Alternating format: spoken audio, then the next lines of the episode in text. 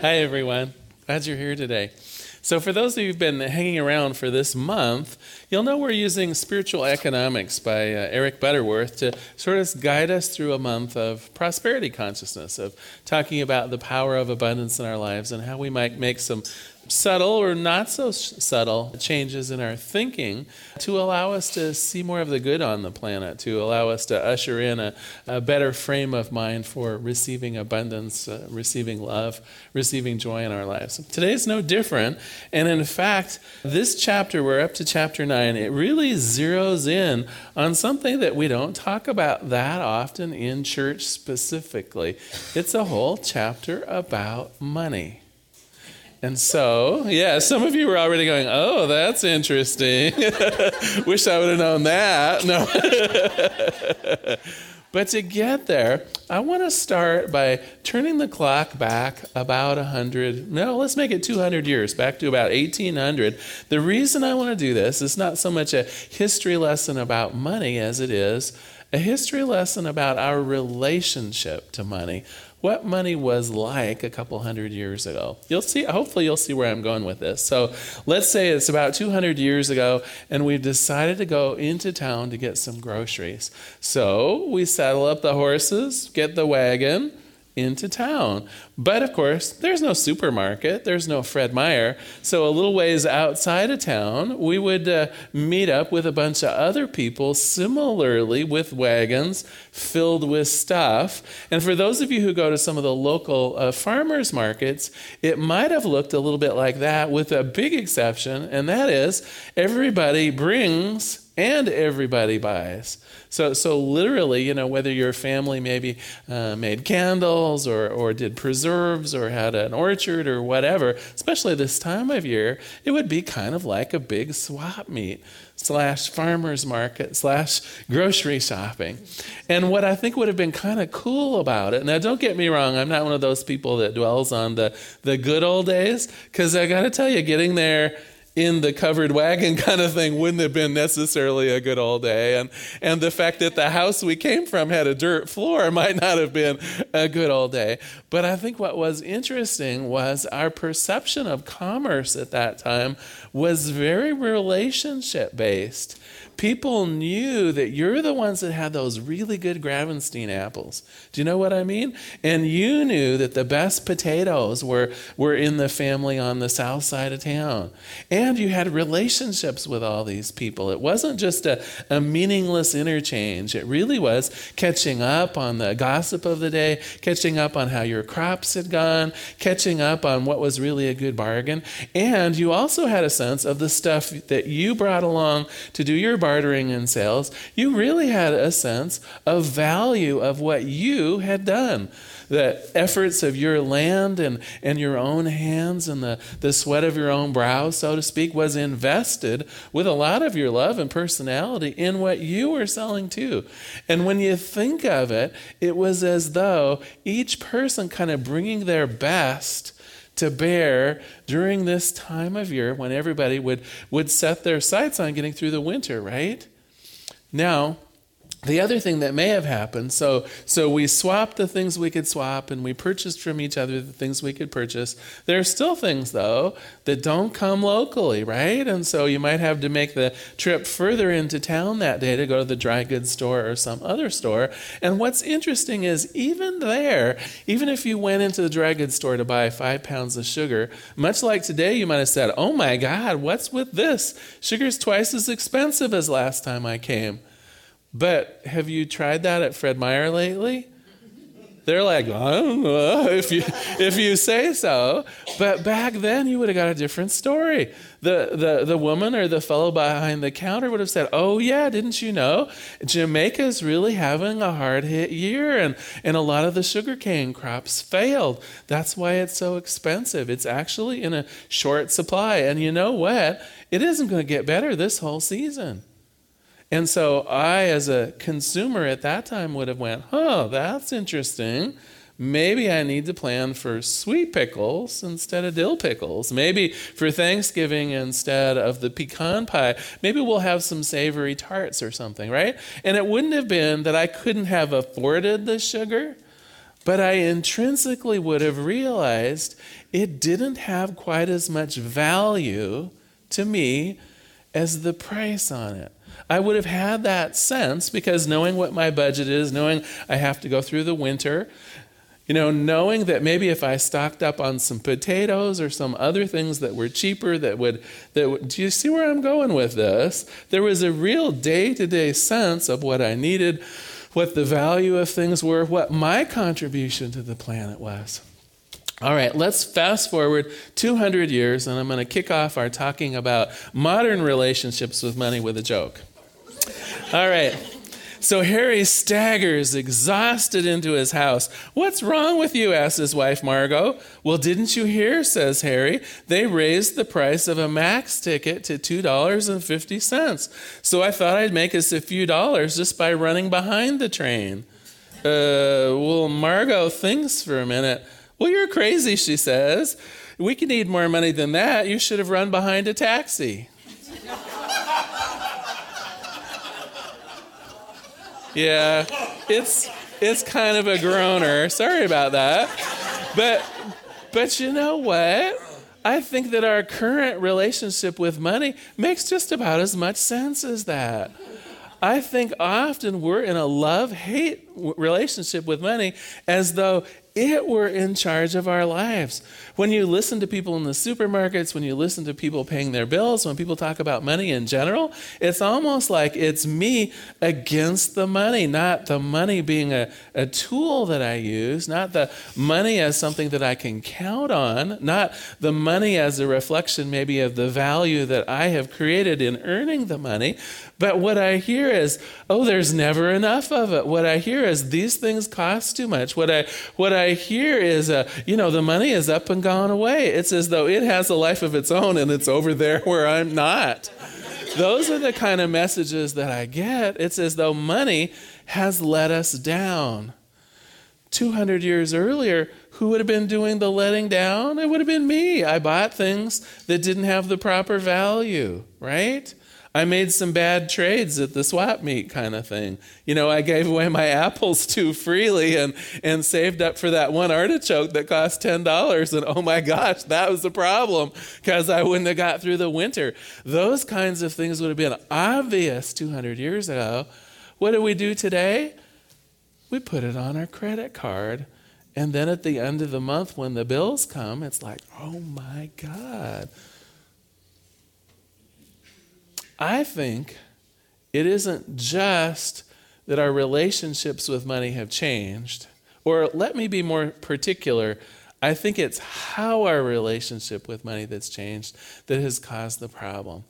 We are no longer accepting responsibility in the understanding of our finances anymore. So, very often, we just look at our budget from paycheck to paycheck. Now, I know we're all smart people, right? And so, when the first paycheck comes out at the end of the month, I mean, we know that there are bills we have to pay. And so, often in most of our households, that first paycheck, we think, oh, yeah, right? Part of it's the, the rent or part of it's the house payment. And, and I got to, you know, there's the, you know, insurance bill that's come. And so, we're kind of mentally jockeying this out, right? But then what do we do? We kind of spend the rest. And when the second paycheck of the month comes out, if you get paid twice a month, isn't it doesn't it kind of work the same way? We're really mostly thinking about just that month. Or maybe, maybe we're thinking, ah, the holidays are coming. Maybe, you know, maybe I want to save up a little bit. But for most Americans today, there's no winter that we have to get through in that old time sense. There's no an intimate familiarity with our budgets anymore. And because of that, I think we have relegated this whole idea of budgets and money and checkbooks and credit cards into the realm of the other, into the realm of the enemy. Well, as you can imagine, this is a problem, right? How do we treat our enemies? We generally don't treat them so good. We would want, wouldn't we? Wouldn't we want to be on good terms with something as powerful as money? Wouldn't we like to think of money as a friend? I got to tell you, if you treat your friends the way most people treat money, they're not going to be your friends for very long. Right? It'd be like, What's up with you? Why isn't there enough of you? Why can't I do this? Why can't I do that? It would be that scary, needy friend that no one wants for very long, right? So, my thought, or at least one of my thoughts on money is part of it's our languaging. If we hold this thing called money that is important in our lives, if we hold it at arm's length, if we hold it in that love hate relationship, if we treat it with some disdain and scorn and, and or mystery, because some of us too are just baffled by money don't really know how it comes don't really know where it goes right if we did any of those things with our friends we wouldn't be surprised if they weren't our friends anymore if our friends found someone else to hang out with. I think that's what's happening. I think sometimes the only thing wrong with money in our lives is that we've kind of tacitly said, I don't want you anymore. You're too hard to figure out. You're never there when I need you. And when we have those mental attitudes of something is not good in our life, it skedaddles. I learned something about 10 years ago. I took a class called Financial Freedom, and it was right here in this center. Well, we, the building was across town. But what I learned in that Financial Freedoms class was that there are sort of three ways or three main relationships that we have with money. And I want to talk about them today. First of all, it's the relationship that we have with our paycheck. How many people in the room have direct deposit, either for your paycheck or your social security check? Or yeah, right, okay. Do you have a sense of really being connected to that money? I bet you don't. I bet most of us just, I mean, we make sure that it got deposited, right? And many of us get a, a, check stub, although I'm told increasingly even the check stub is emailed to us, right? So we kind of notice it's there. But do we sit down and really connect the value that we have made in participating on the planet in exchange for that money? Or is it just kind of a transaction that happened? Well, I worked all month and I guess there's the paycheck for it. Do you see the difference? That is so different than raising those apples or making those candles and with love bringing them to the marketplace. The whole energy of it is either just flat and, and no heartfelt sense of exchange going on at all, or even worse than that. The, when the stub comes, it's like, oh, they took out more taxes than I thought. And we're right back into that negative thinking again. The other place that we have a relationship with money, not surprisingly, is what? Our bills. And I have to confess, I had a so so I'm preparing this talk, and, and something at our house happened that I just it just made me laugh. So I'm preparing my talk in, in the living room, and and you at our house you can hear when the mailman comes because uh, because he uh, you know there's a little noise when the flipper goes up and down, and and so I'm like in the other room, and I go, so honey, did the mail come? And it's like I could even though I couldn't see him, I could see him. He was like it's all bills. it's like you didn't need to be there to really see him because you could see him anyway. It's all bills. And of course, I was laughing because what's a bill? A bill is a group of people or a person that has trusted me a whole month to use their products and services without a penny. And this is simply a statement of what they were blessed to loan me or allow me to use. Right?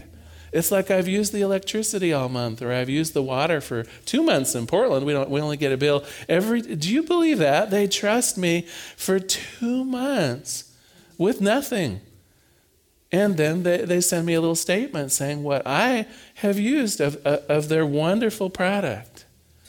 Why is it that when I'm writing out checks to bills, I somehow feel like I'm being diminished. Do you see, do you see the issue with this? Now, if we had gone to market, you know, 200 years ago, we go to market, and even as I'm giving the produce that we produced on our property, those beautiful apples, well, I'm receiving something in return, and we see it in each other's eyes. It's an even exchange of, of not only the goods, but kind of the love and the, the good intentions of, of health and vitality that goes with it. But if all I'm doing is getting a paycheck that gets dropped in my inbox on my email and in my bank account. And on the other end, all I'm doing is writing some nameless and faceless checks in the mail.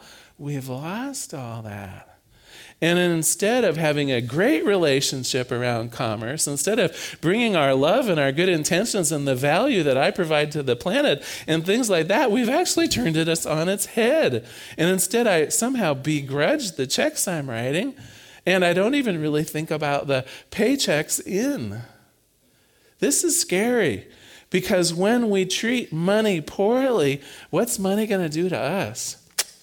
Yeah, when we treat money with that idea of not enough, when we treat money with that idea of scorn or, or outright thinking it's not on our side, then it will not be on our side. Finally, even in the area of our wallets or our pocketbooks, right? What are the exchanges usually like? If you listen a, a little bit in the Safeway lines and the Fred Meyer lines uh, and people talking about their money, what is it? Well, there's never enough. Um, oh my gosh, I guess I'm going to have to put it on the card, right? It's all this lack and limitation that's going on, even within our, our personal checkbooks and, and our purses.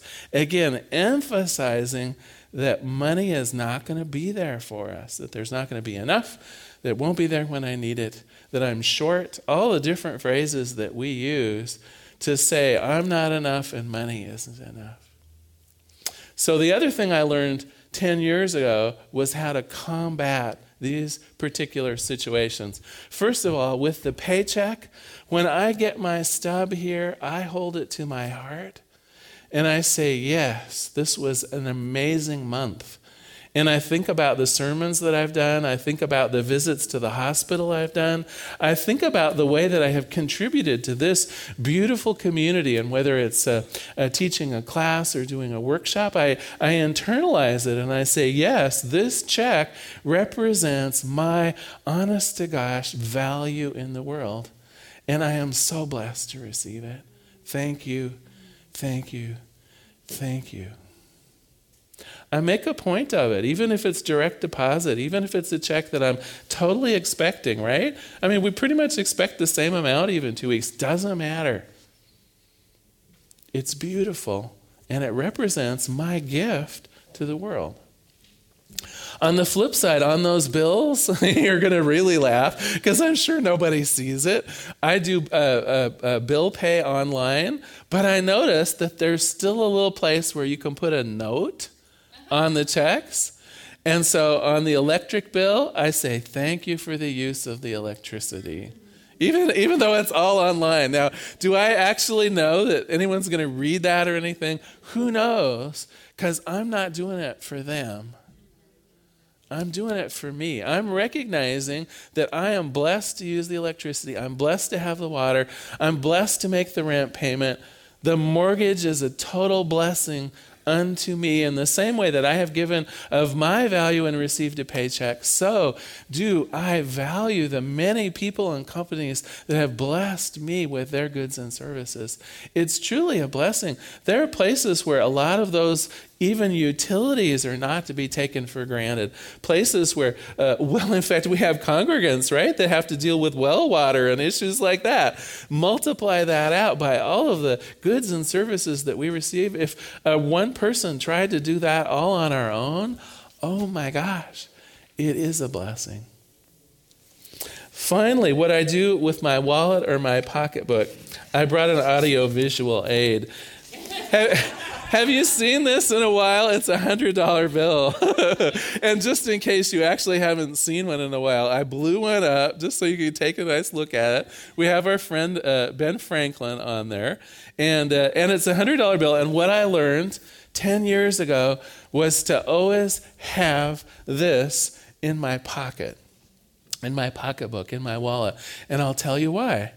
It's because then, virtually always, I have enough to buy whatever I see. Now, I, I realize there are things w- way more expensive than that, and, and, and, you know, major purchases we figure out as a family and all that kind of stuff, as we should. But by and large, when I just am popping into a Safeway store or a Fred Meyer, when I go in to, to look at some clothes or whatever, in general, anything that I might want to buy, this $100 bill would cover it Now I haven't spent it.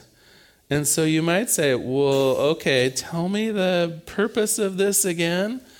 Well, where before I would have said, I can't really afford that, or the price of those Brussels sprouts is just too high, I'm going to do something else. Do you know what I say now? I say, Of course I could buy that. I'm choosing to do something different today. Do you notice the difference? I'm not blaming money for my decision anymore. I'm taking ownership that my money that I have right now might be more wisely used. Just like 200 years ago, right? I might have said, well, instead of 10 pounds of sugar, I'm going to get five pounds and we'll make some dill pickles. I'm saying there's nothing wrong with my value of life. I can always afford what I need to buy, but I'm making some good decisions for myself. And I'm not blaming money on it. I'm starting to treat money like it's a friend. And one of the things I love about the $100 bill, too, it's like, oh my gosh, it's Ben Franklin. Do you know anything about Ben Franklin? You would have loved to have him as a neighbor. He was like an inventor, he was a, a crazy, funny guy in terms of the Farmer's Almanac and, and Poor Richards and some of the, the amazing and crazy and fun things that he did.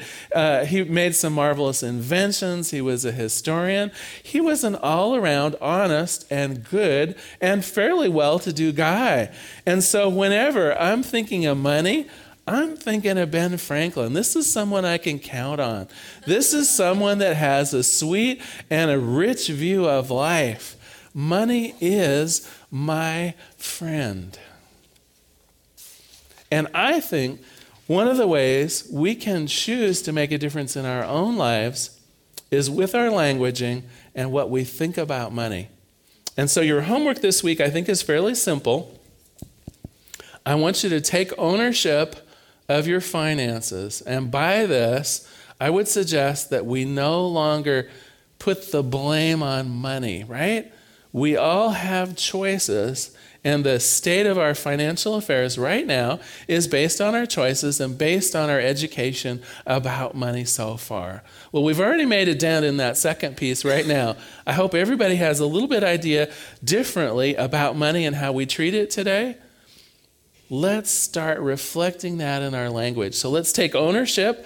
That's the first thing. And the way we can do that is through our inflow. Let's start blessing our paychecks, our social security checks, our disability checks, the, the funny checks that come in the mail, whatever it is, your inflow, let us bless it. Let's recognize personally the value in it. If it's something that you have done, recognize in yourself you created that value, that that paycheck is a direct result of you contributing to the largesse of the planet, to the magnificence that is this entire system of economies and, uh, and largesse of scale. I, there's no longer a time when Star and I will trade apples and potatoes, but I want that sense of belonging and value to go back into our lives. So that's the first part of your homework. Let's look at those paychecks and bless them. Then the second part, the outflow too. Let's bless those bills. God bless them for giving us that electricity. How would you have made it on your own? I have no idea. Let's bless those bills. My gosh. It's part of the circulation of life. Someone just like you works in an electric company somewhere and their paycheck is from us paying those bills. So even as we're blessing our paycheck, as we write our bill out, our check, or, or doing our visa payment to someone else, we're blessing their paycheck. Let's keep that up. And then, last but not least, let's remember Mr. Franklin here. Let us start choosing to not make purchases, not because we don't have enough, but because we're choosing to make wise decisions in our own lives. We're choosing to recognize that everything may have a different value, and simply I'm going to postpone that or make a different choice now. Not because I can't, not because money is letting me down, not because money is in short supply, Do you see when I say things like that, I'm making aff- what a terrible affirmation. Money's just in short supply. It doesn't grow on trees. It's hard to get. I have to work hard every day. To, do you see what I'm saying? Some of you are laughing, right? If you stack them all up together, they almost sound absurd, don't they? And yet, how often do we slip them in one by one by one in our daily conversation and never notice it? Money, my friends, can be your friend. And when we have created a new friend in money, when we begin valuing it, when we understand our own participation in the flow of money, then money will work for us. Money will be that friendly Ben Franklin. Money will be there when we need it. Money will be something we can count on. Money will always be there as we make great choices. We'll begin making better choices because our mood and our ideas of money and making investments and value will begin to improve. I'm going to close today with just a quote from, uh, from Eric Butterworth. This is how he ends uh, this chapter on money. He says, whenever you experience any evidence of the flow of substance in your paycheck through investments or as you pay your bills or buy something at the supermarket, bless it. Determine that your money will always be a symbol of abundance, not of limitation. When you are firmly established in a balance of spiritual well being, there will be a right and natural movement in your affairs wherein substance will flow forth freely in terms of money to enable you to experience life always and evermore with more abundance. Let us pray. There's one power, one presence, one life, one joy, one graceful nature of the infinity of the cosmos, where everything is present all the love, all the life, all the material wealth, all the joy all the peace, all of it, all of it in those arms and consciousness of God itself. And because this is true, because it is that big, it includes me. My life is just as blessed as the overall life and joy of the universe itself. And as it is true for me, it is true for each person in this room.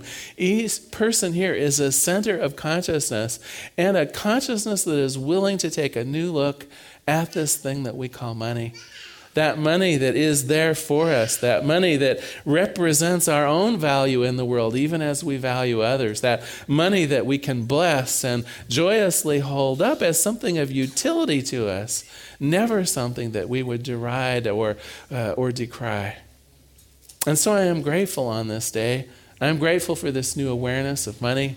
I'm grateful in recognizing that we can always count on our ability to exchange value on this planet, even as we put ever more value into our own lives. And so I let it be, and together we say, and so it is. Thank you for being here today. So glad you're here.